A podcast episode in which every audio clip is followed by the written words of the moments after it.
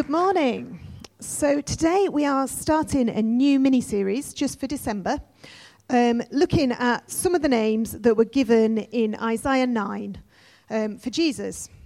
But before we get there, I'm quite keen on Christmas, and Christmas is coming. So, who's got their tree up?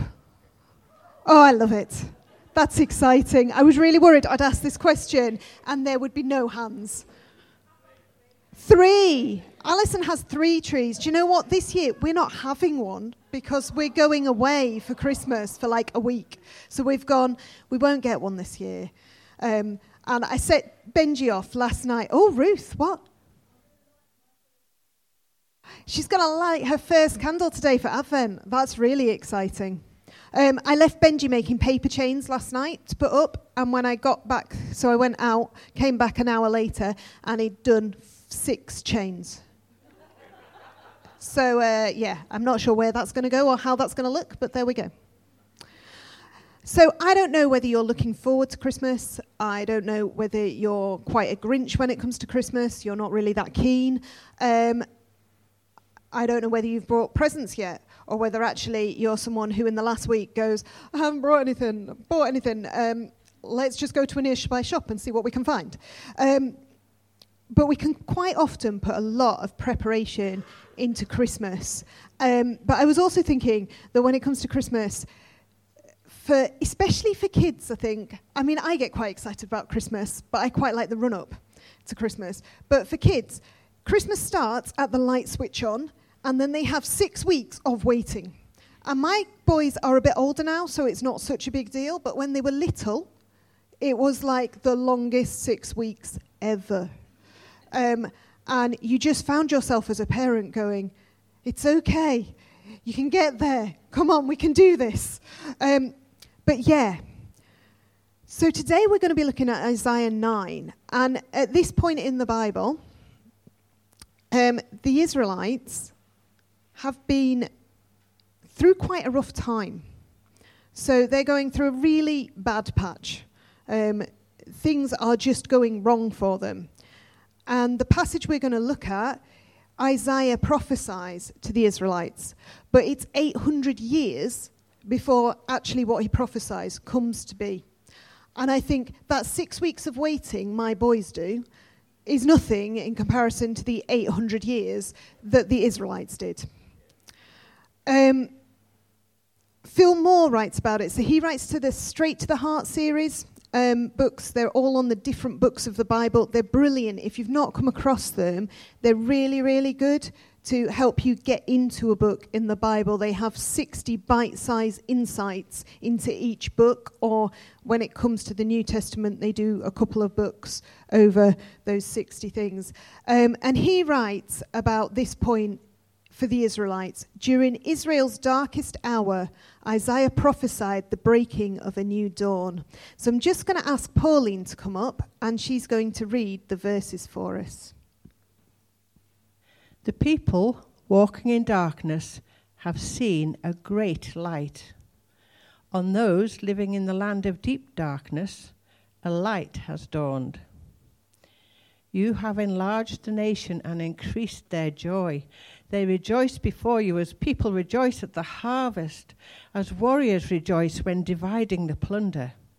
For, as in the days of Midian's defeat, you have shattered the yoke that burdens them, the bar across their shoulders, the rod of their oppressor. Every warrior's boot used in battle and every garment rolled in blood will be destined for burning will be fuel for the fire.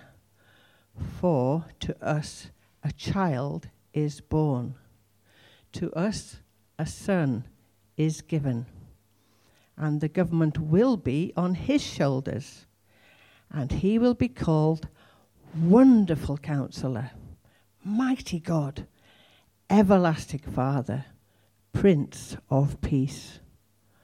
Of the greatness of his government and peace, there will be no end. He will reign on David's throne and over his kingdom, establishing and upholding it with justice and righteousness from that time on and forever. The zeal of the Lord Almighty will accomplish this. Thank you, Pauline. So, as I said before, when, when Isaiah prophesies this bit, the Israelites will have felt like they were walking in darkness. He offered them hope. Hope which they really needed actually at that time because the Assyrians were taking Israelites captive and all around them places were being conquered um, and land that was around them was being taken. And it was just a horrible time to live, I think, really, not knowing what was going to happen next. So, before we look at the name of Jesus that um, I'm looking at today, I just wanted to point out a couple of things from this passage. This first bit tells us that God hasn't forgotten about his people. In fact, he promises a great light. He gives them hope at, hope at a time when they felt defeated, they felt defenseless, and they were despairing. And secondly, later on,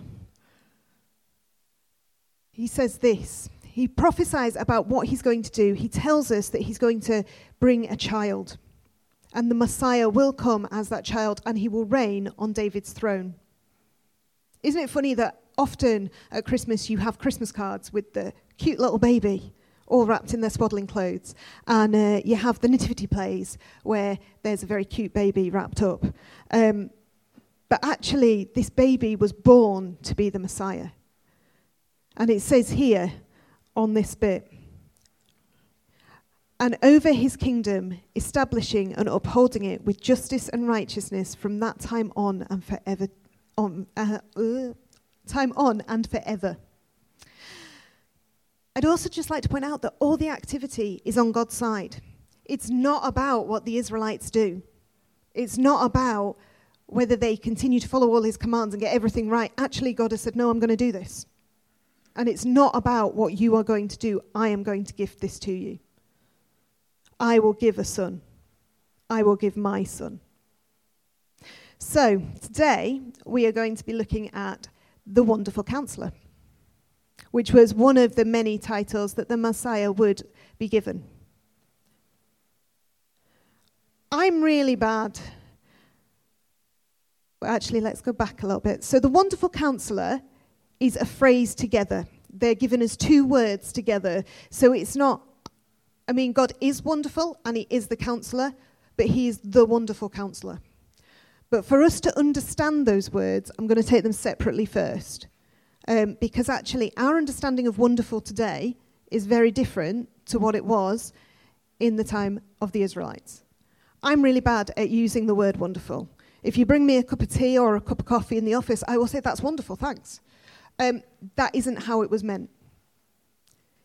In the Bible, the word, the Hebrew word, is pala, which means a phenomenon lying outside the realm of human explanation. In other words, it's used to describe a miracle, to describe a supernatural deed, or a wonder. Is something that's beyond human ability.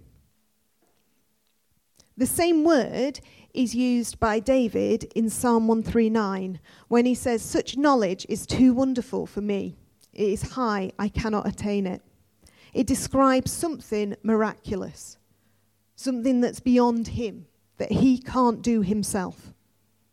And the prophet Isaiah declared that the coming Christ would be a wonder. This not only describes what Jesus is going to do, but it describes who he is he himself is wonderful. He is the wonder. And the word counselor, again, we use very differently today than it was used in the Bible. Counselor in that time was actually used to describe somebody like a king giving counsel to his people. So people would come to him for advice, they'd come to him for guidance, they'd come for direction or instruction. A couple of examples in the Old Testament would be Moses, who was not a king. But remember that bit in the Old Testament where Moses is seeing loads and loads of people, and his father in law, Jethro, comes to him and goes, You can't keep doing this. This isn't how it's going to work. So they then have a few people that see to most people, and then the more difficult things come to Moses. And he, they come, they get his advice, they get his wise counsel that comes from God through them, or when they need someone to judge a situation for them. The other good example is King Solomon. And King Solomon did have his bad moments, but he was known to be very wise. In fact, he was so wise that people came from other nations to hear about his wisdom. They came from outside of where he lived because they wanted to know what he thought and what his God was saying through him. However, going back to Jesus, Jesus will be the perfect counselor. Jesus is the perfect counselor. And long before the child is born and the son is given, Isaiah tells us that he's planning to send a counselor for the broken-hearted people of the world. So Isaiah 9, verse 7, describes the king, the person who is our counselor. That he will reign on David's throne and over his kingdom, establishing and upholding it with justice and righteousness from that time on and forever. So now we're going to take the two words together like they were meant to be. Now we know a bit more of what they actually meant at the time when Isaiah spoke them. So we have Jesus, who is our wonderful, wise, godly counsel, who loves us, who came as the baby, as Isaiah prophesied, was the Messiah, the Saviour who would deliver mankind from its sin. But more than that, in Romans 8:34, Paul wrote, "Who is to condemn?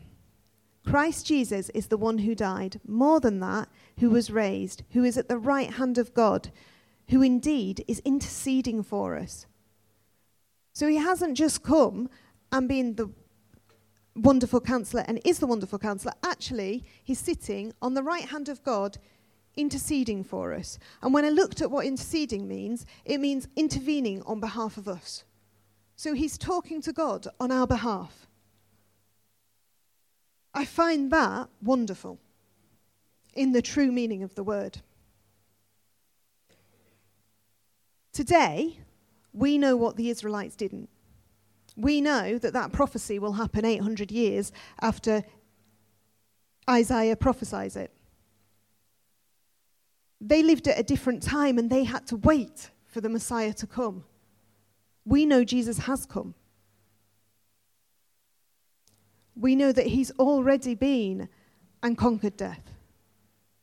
We know that He's done all that for us. And we see in the Gospels when Jesus walked on the earth what he did, what he taught, who he was, and who he is. In Corinthians 1, verse 30 to 31, it says, And because of him, you are in Christ Jesus, who became to us wisdom from God righteousness and sanctification and redemption, so that, as it is written, let the one who boasts boast in the Lord. We can read about, we can reflect on, and we can appeal for help from Jesus, the one who became wisdom, who, the, one for, the one who became for us wisdom from God. When we take all that we know about Christ, it adds up to a marvelous truth. He is the God who is a wonder of a counselor. So, where are we going to take this with us today? I want to start by saying, reminding us about that verse that He is our wonderful counselor who is interceding for us. There is simply no counselor in the world like him. So, I think a good response is to be thanking him for who he is, thanking God that when we draw near to him through Christ Jesus, we can do that because he sent Jesus for us. There's a verse in Hebrews that says this Consequently, he is able to save to the uttermost those who draw near to God through him, since he always lives to make intercession for them. And again, it's just that thing of Jesus interceding for us, speaking for us, being there for us. Secondly, I want to just point out that Jesus loves us, that he wants the best for us. And as we put him at the center of our lives and at the center of our situations, we find that we become more like him. And in becoming more like him, we then act and we love more like Jesus does. So, as our wonderful counselor, when we put Jesus at the center, he starts to reorientate our lives around him and what's important to him. And Jesus gives us the Holy Spirit to help us with that. He gives us the Holy Spirit to bring the counsel of God into our lives. He gives us the Holy Spirit to guide us in becoming more like Jesus.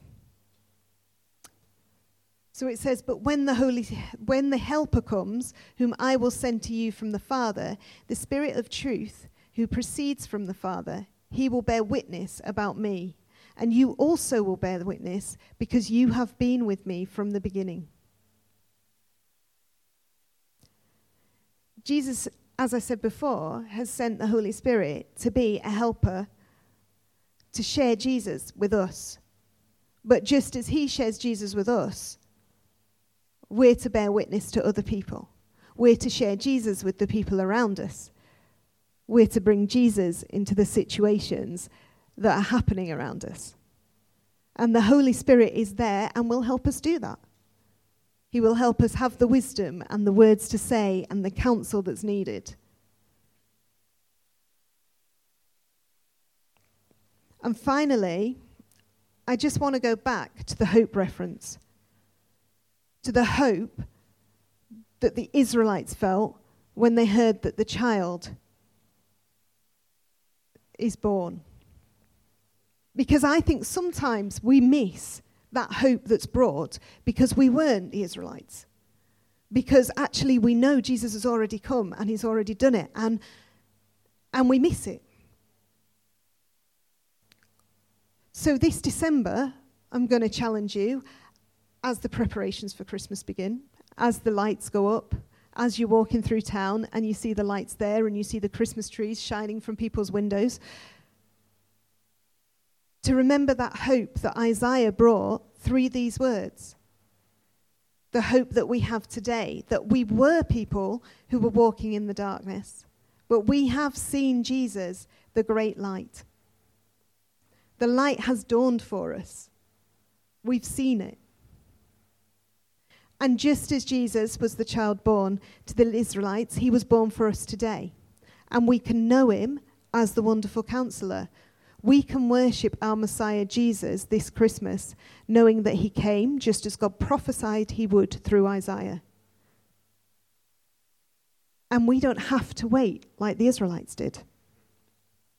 We know that Jesus, as the promised anointed one, the Christ and our Saviour, is there and we can talk to him. And actually, Again, that's amazing, isn't it? That is pretty wonderful that actually we can talk to our wonderful counselor.